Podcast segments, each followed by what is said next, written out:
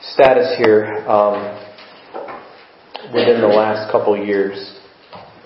I want to give a, a, a, setting here for the book of Titus, and let me let me go ahead and grab the remote here, and I'll handle it here here so I can help us uh, follow along uh, here with the timing. But um, let me let me let me fit where Titus fits in the whole body of Scripture. You know Genesis 1 and 2. I'm, I'm going to be very basic here because I, I, I don't assume everybody is, is um, some of you have had, you know, 40, 50 years of, of learning and, and growth and some of you are, are new to, new to the faith and, and let me just go over the basics. It's good to be reminded if you've been around and heard these things for 50 years and it's good to know where it all starts um, and where it's going here if you're uh, if you're, you're fresh in this. But let me let me tell you, Genesis one and two, God created the world and created it perfectly and created man in his image. And then Genesis 3, man chose to rebel against God and fell. And God promised mankind in Genesis 3:15 that there would come one who would be born of the woman who would crush the serpent's head. And then in Genesis chapter 12 or so, God brings along and selects out of the sea of humanity a man named Abraham and he promises to Abraham, not because you are an amazing person, not because of anything you've done, but because of my glory, I'm going to overflow and I'm going to make your descendants be a blessing to all the nations of the earth, in particular one descendant. And that descendant um, uh, will be one who will later on, we'll find out, will be a descendant of King David and the nation of Israel. And so in the New Testament, Jesus Christ shows up on the scene as one who is born of a virgin, fully God, fully man. The prophecies are fulfilled of Jesus. New, and, and, and when Jesus shows up on earth as a human being, there is a new age that begins. A proper new age. This Jesus is born of the seed of David. He dies according to the scriptures after living a perfect life, fully God, fully man, to deliver us out of the present evil age. He is buried and he rises again on the third day according to the scriptures. And he's exalted at the right hand of God as Son of God and the Lord of the living and the dead. And the Bible tells us he will come again, and the apostles preach in the book of Acts, he will come again as judge and savior of men.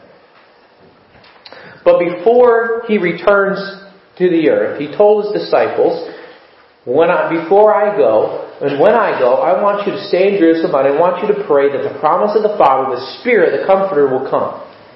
And He will indwell you.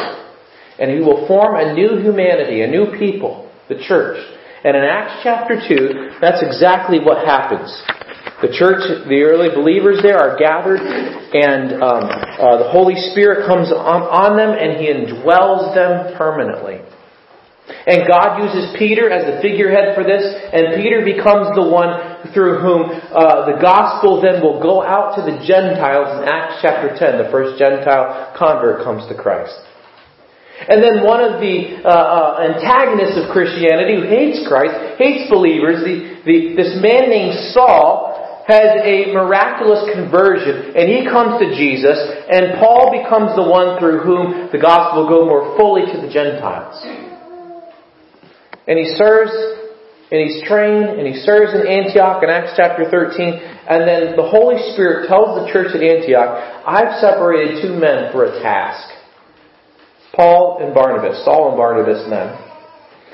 And Saul and Barnabas take this commission that God has given His disciples to go and make more disciples, to evangelize and to form them in the congregations and to appoint leaders over them. And in Acts chapter 14 and verse 21 through 23, Paul institutes a cycle that he seems to put into place everywhere he goes as much as he is able. And it is this the scripture says, when they had preached the gospel, proclaimed the gospel to that city, and had taught many, they returned again to Lystra and to Iconium and Antioch, confirming the souls of the disciples and exhorting them to continue in the faith, and that we must through much tribulation enter into the kingdom of God. And when they had ordained them elders in every church and had prayed with fasting, they commended or entrusted them to the Lord on whom they believed. so there's this cycle that comes out and this guy Paul, this apostle, this sent one, this missionary who God has said, you're going to be the one who reveals the plan of the church to the Gentiles. And it is this. Paul's strategy, his practice was to evangelize strategic cities, then form those into belief, uh, then form those converts who came to Christ into congregations, establish local churches, and then entrust to faithful men over them who would oversee and shepherd them. And that's what Paul does all through the book of Acts, and it gets him into a lot of trouble. Because God uses these simple strategies to uh, uh, create a new humanity that is very different from the Roman way of thinking. And then we get to letters that Paul sends to these churches that he's begun. Letters to correct them, letters to shore up things that are lacking. Uh, he sends, Paul sends key men like Titus, like Timothy, like Epaphroditus, like others, to go and deliver messages, to correct. Uh, Paul goes in person if he can, uh, but he, he, his, his goal is to see the gospel advance through local churches established and to see them plant other churches. And the early letters of Paul are strong in the, in the basics of the gospel. If you think of Galatians and, and Romans and, and the book of First Corinthians there, uh, explaining the importance of the gospel and how our lives would be in line with that. And then Paul gets put in prison. And we're assuming that's at the end of the book of Acts in Acts chapter 28, where he's taken captive, put in prison by the Roman Empire because of, of, uh, of Jews who complained about him. And there he writes Ephesians, Philippians, Colossians, and Philemon, all in prison.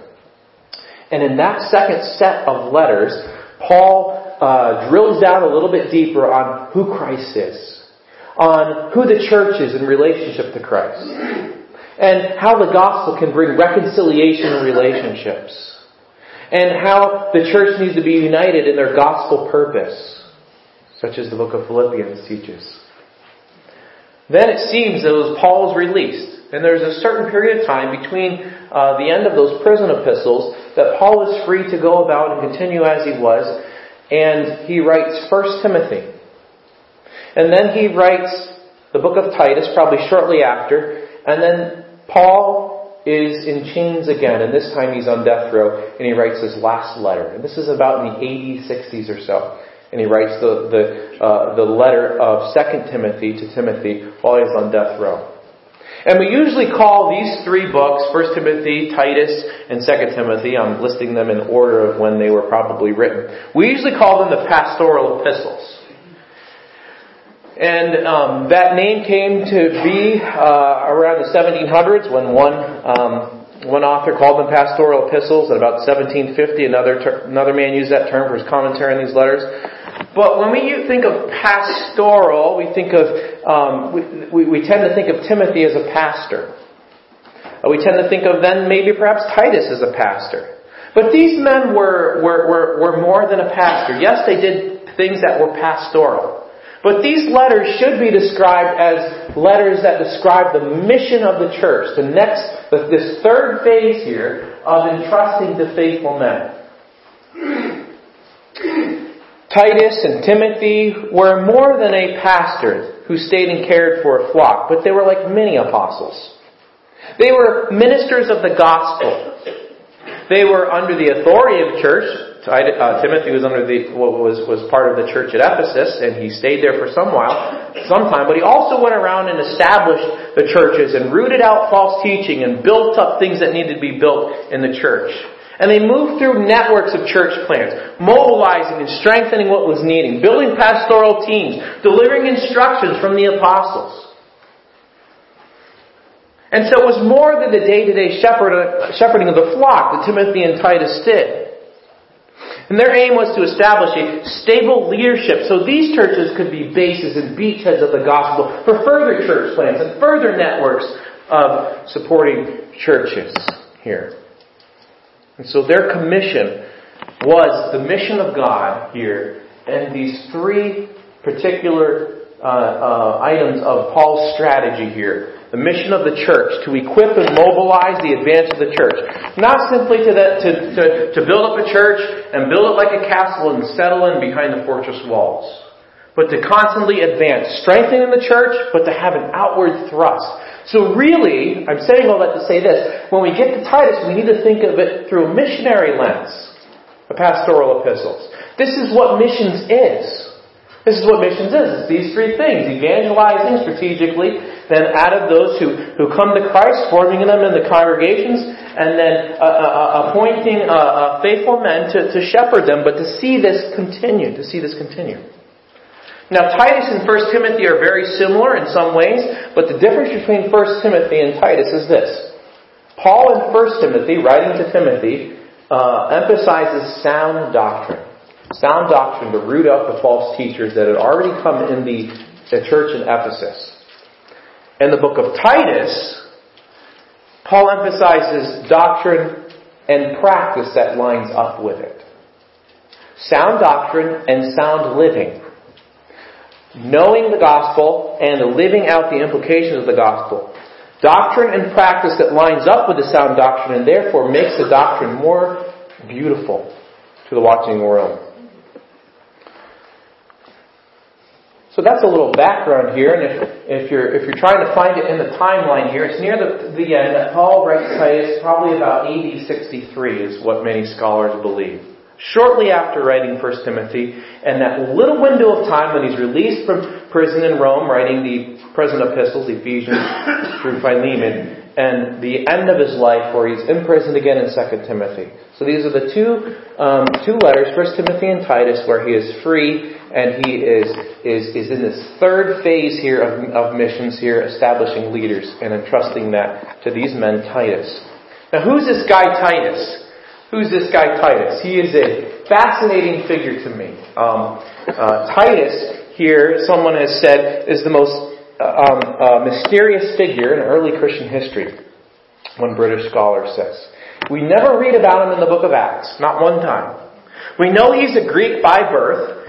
He probably was one of Paul's personal converts, because in Titus chapter 1, Titus, uh, Paul addresses him as Titus, my true son, or my genuine child in our common faith. So he's probably the spiritual um, descendant of Paul in that sense. The first reference to Titus in the New Testament occurs, and we find in Galatians chapter 2, where Paul takes him to go to, to Jerusalem to combat the false teaching that had infiltrated the church in Jerusalem uh, there of legalism, saying you can earn your way to God. Yes, Jesus died for our sins, but you also need to live uh, uh, uh under these regulations and rules.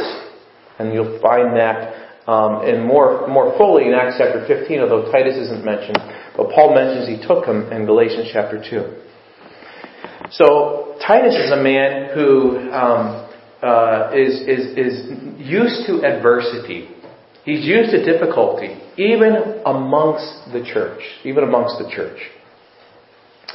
Um, there was a controversy over whether the Gentile converts needed to be circumcised as well as baptized. These religious Jewish leaders were bringing pressure on Paul to, to circumcise Titus, uh, and, and, and, and Paul uses Titus as a line in the sand says, no, I will not do this. This is not necessary for the gospel. Whereas he had allowed that with Timothy. Titus probably accompanied Paul on his missionary journeys, became a right-hand man. He really comes into prominence in the New Testament if you read the book of 1st and 2nd Corinthians. He has quite a relationship to the Corinthian church. He becomes kind of like the, uh, like, almost like the bouncer for Paul, uh, sending messages, uh, to the Corinth church. Uh, in 2 Corinthians, he's mentioned nine times by name, and almost every time he's mentioned with affection and confidence by Paul.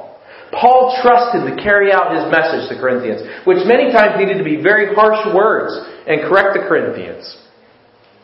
Uh, he he apparently uh, sent um, uh, three letters uh, through Paul sent three letters through Titus to the Corinthians, at least three. Uh, many scholars call that one that we, is not in our New Testament the most severe letter because, because Paul references it in 2 Corinthians and he rebukes the Corinthians for rejecting his authority. He sends this letter for Titus and Paul waits for news to hear how it, to hear how it was received. And then Paul goes to the city of Troas to evangelize, and he finds an open door for the gospel But he realizes that it is more important to go back to Corinth and find out what is going on in Corinth so that they don't fall away from the faith because he wants Corinth to be a beachhead for the gospel. And he waits for Titus to arrive back from Corinth. And when God um, uh, comforts him by the arrival of Titus to bring back the news, and the good news that he brought, because 2 Corinthians tells us there was a change of heart in the Corinthians, and they sorrowed after a godly repentance, not after a worldly repentance. And they were uh, uh, restored with fellowship with Paul, and they were receptive. And Titus is the individual who is a key part in that.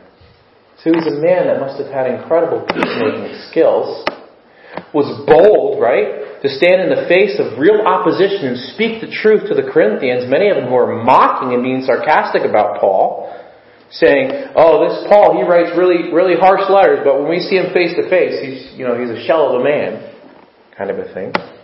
Titus obviously had some real gumption, didn't he? He stood for the truth.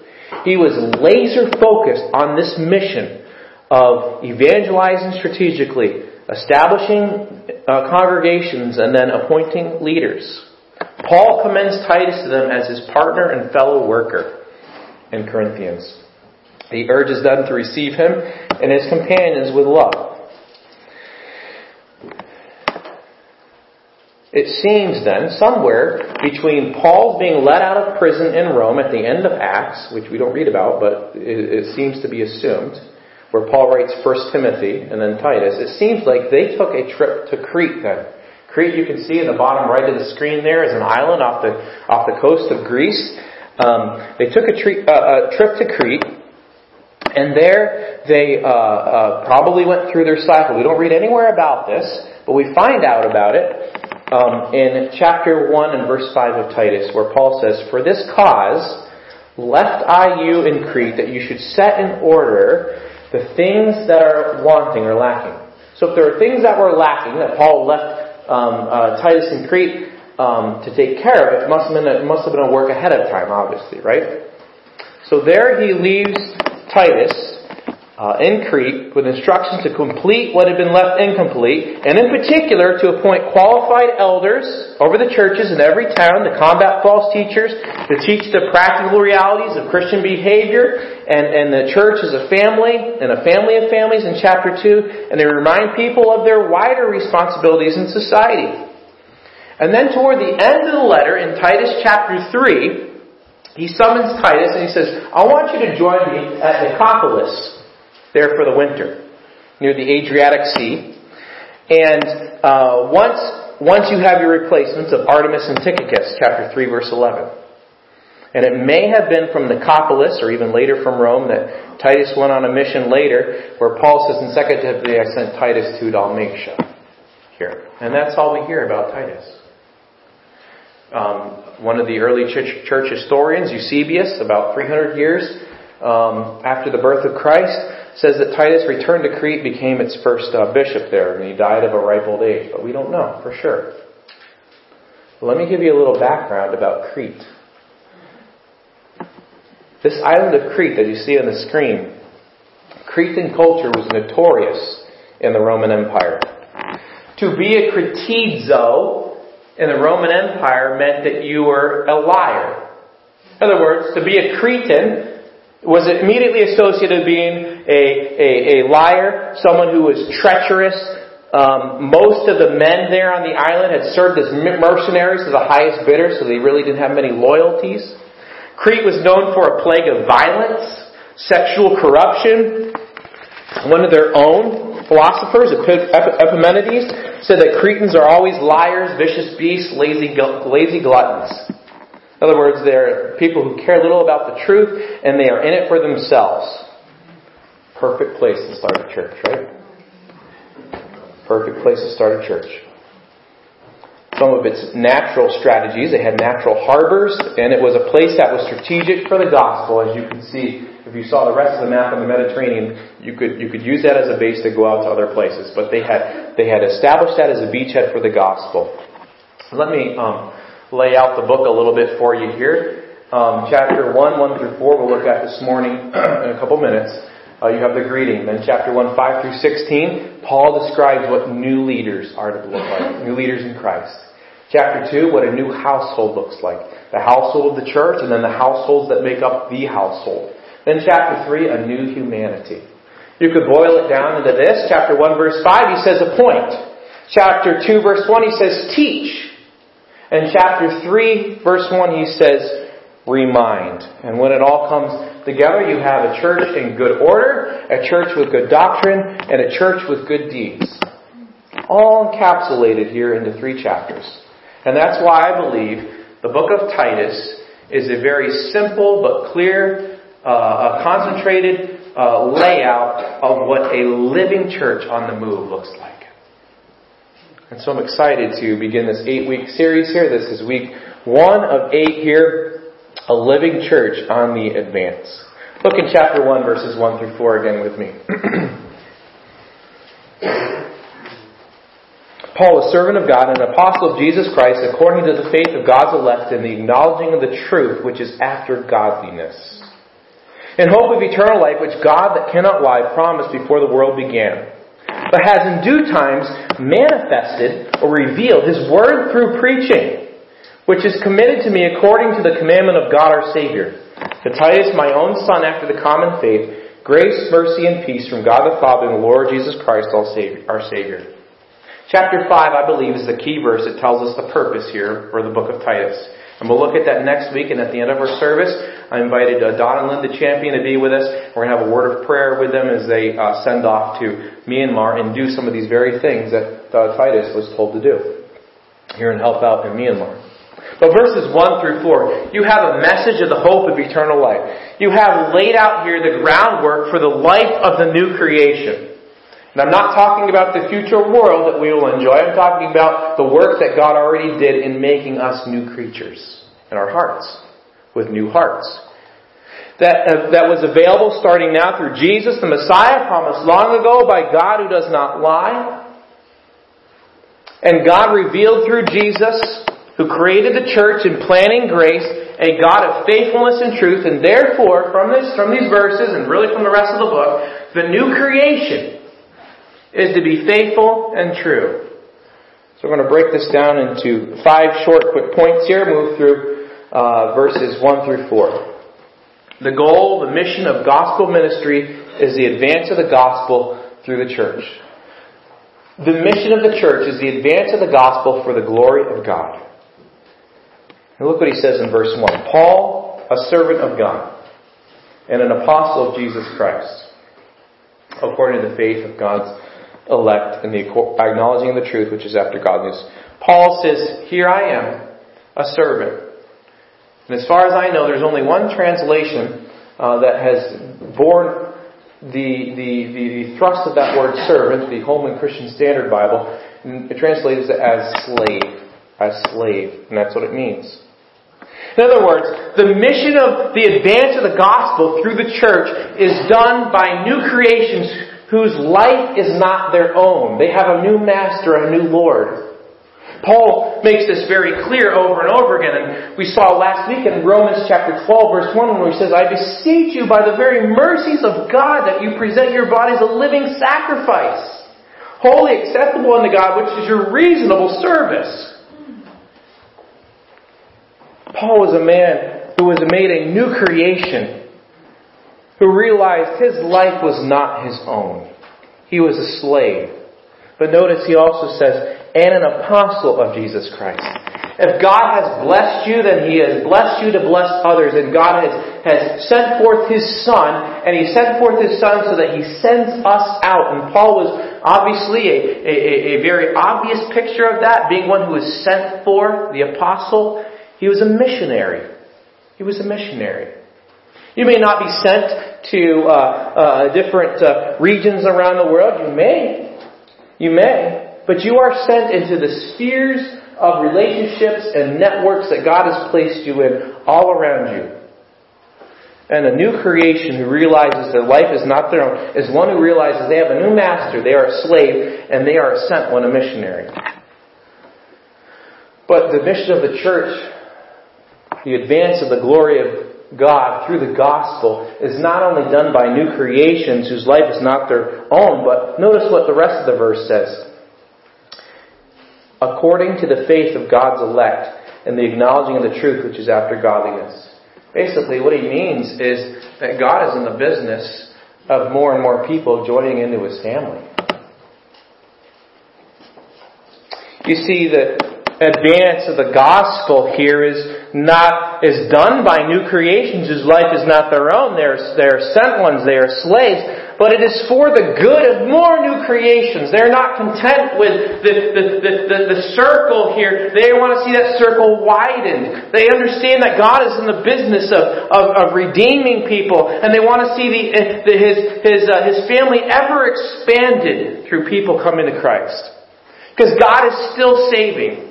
He is still breathing into the valley of dry bones.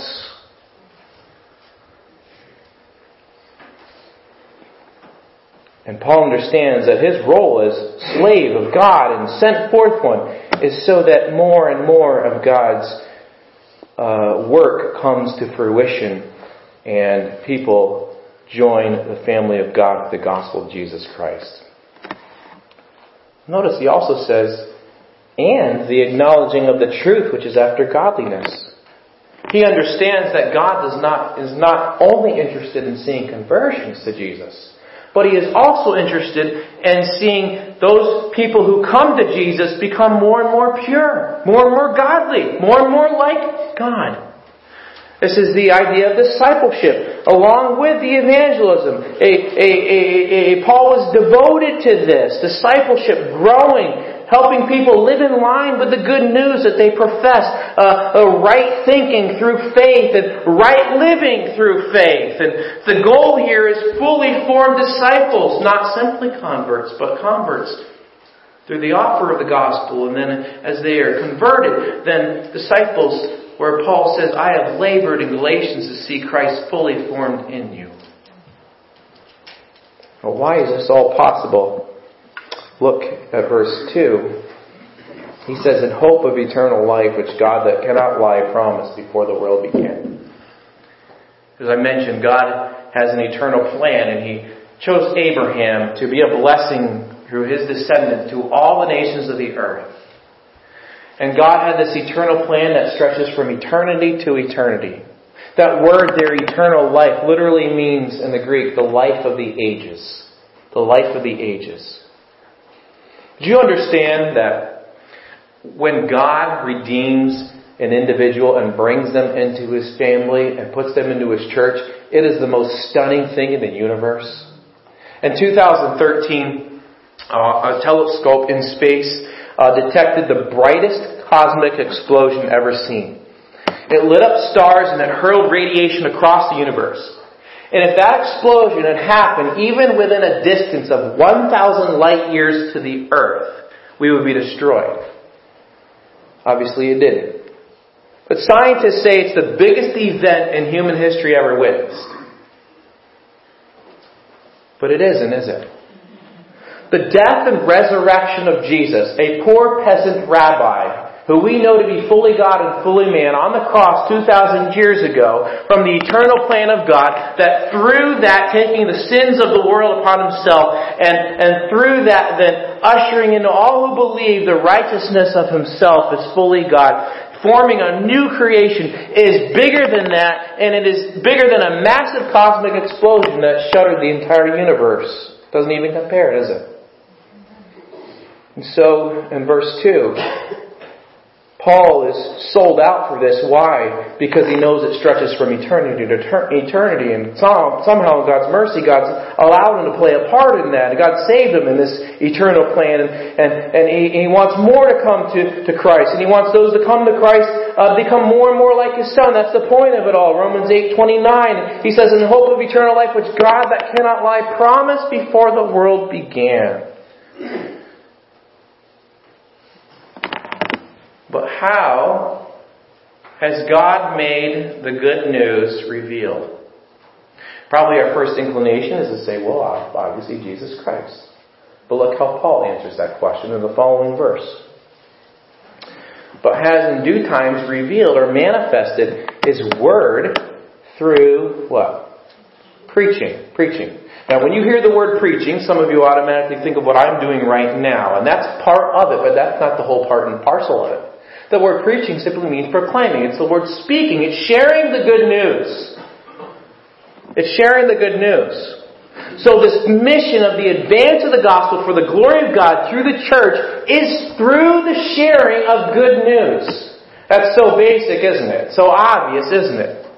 But what he is telling us is this. It is not a waste of time to share the good news. It is not a waste of time. It is not a waste of time to describe Jesus, to put Jesus in our words, to use the Word of God to give shape to that, because the life of the ages, Jesus, He is eternal life, is brought to hearts by the Spirit of God in sharing the gospel.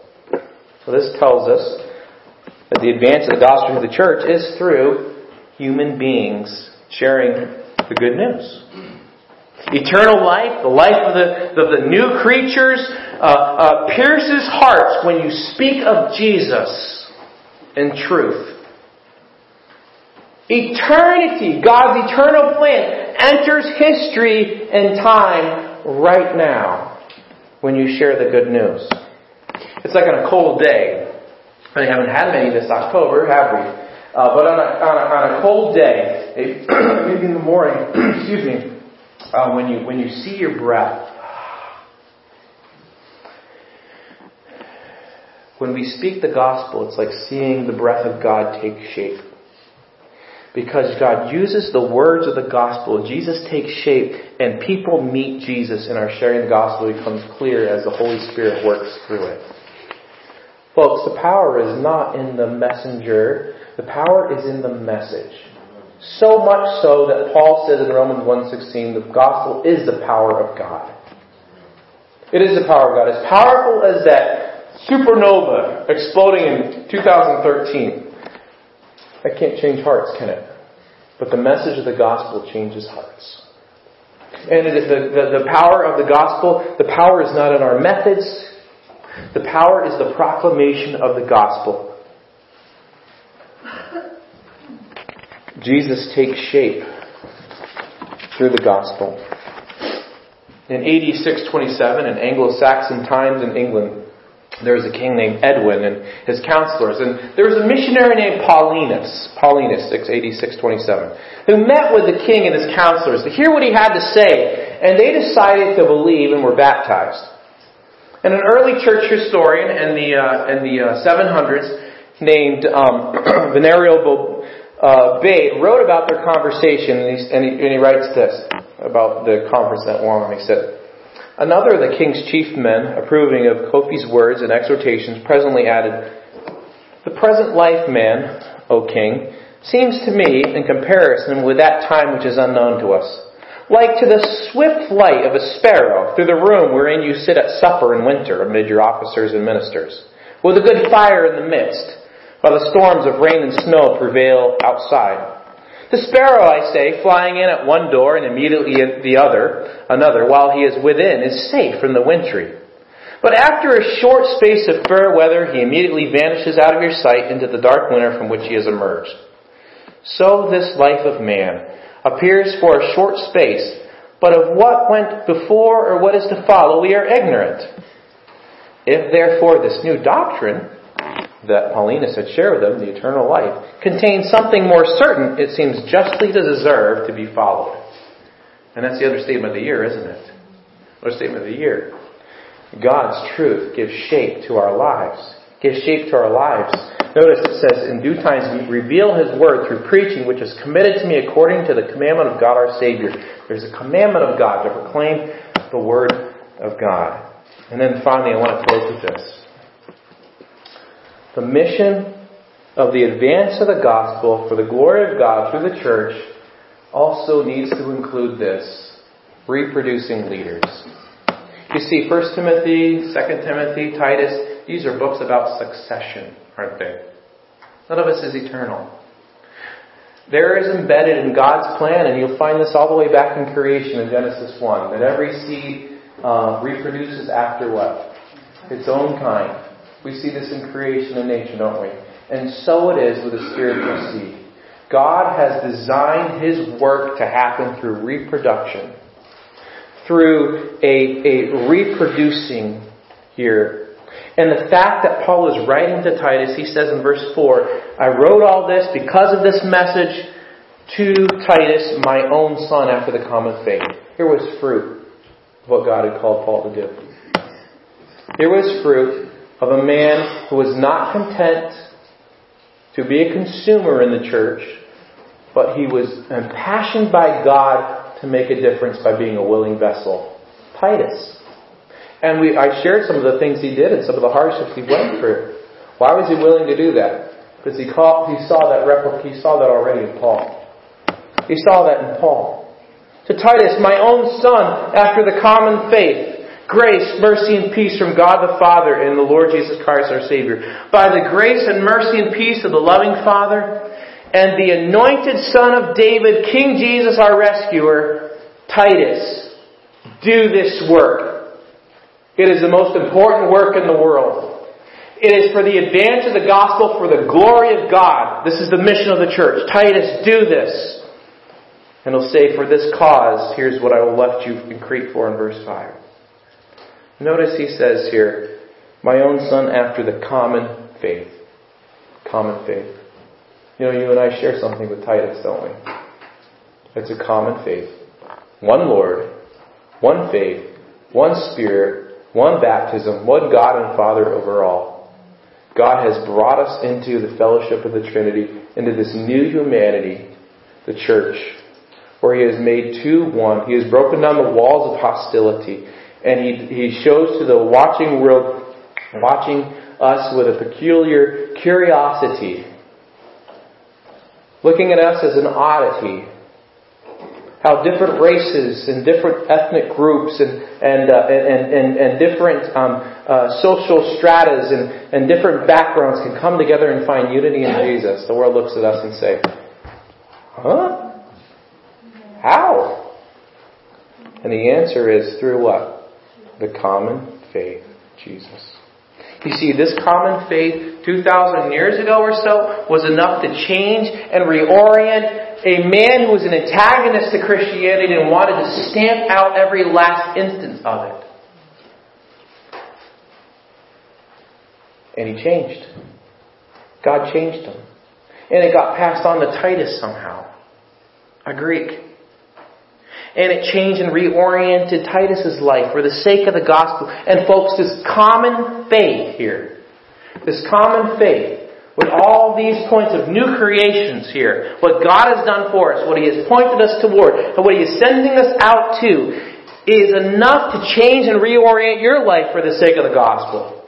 To take up the task of carrying on what you've been taught for others' sake. And the advance of the gospel for the glory of God by the church. See, it was never enough for Paul just to see individuals converted.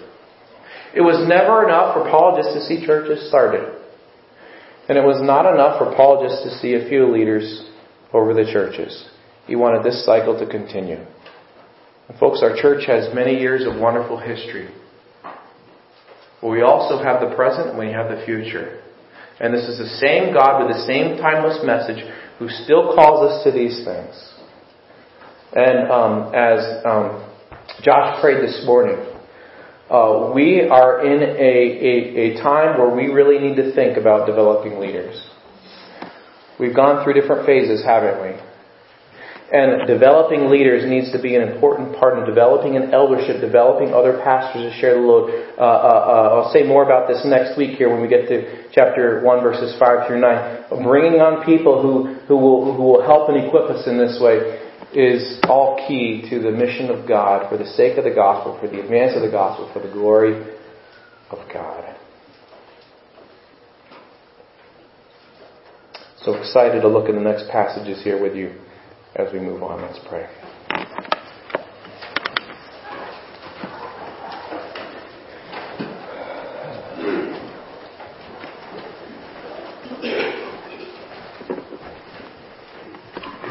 God and Father, we thank you for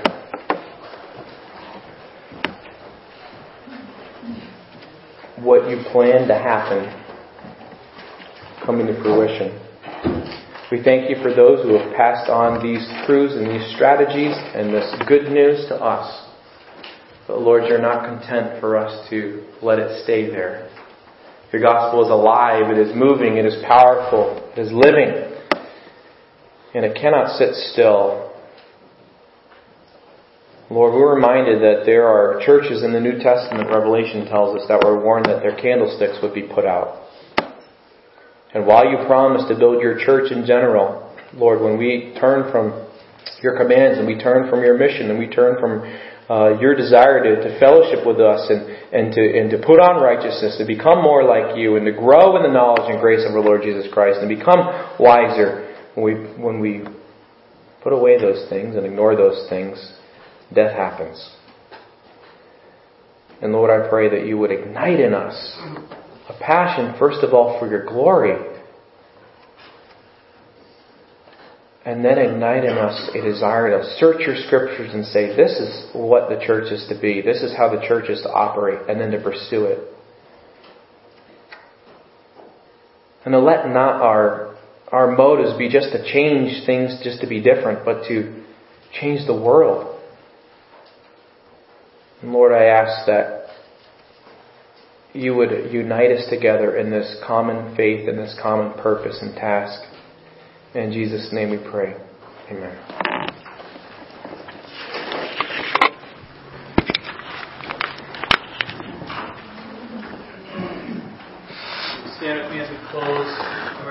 one. We're going to sing verse one and verse two. I understand.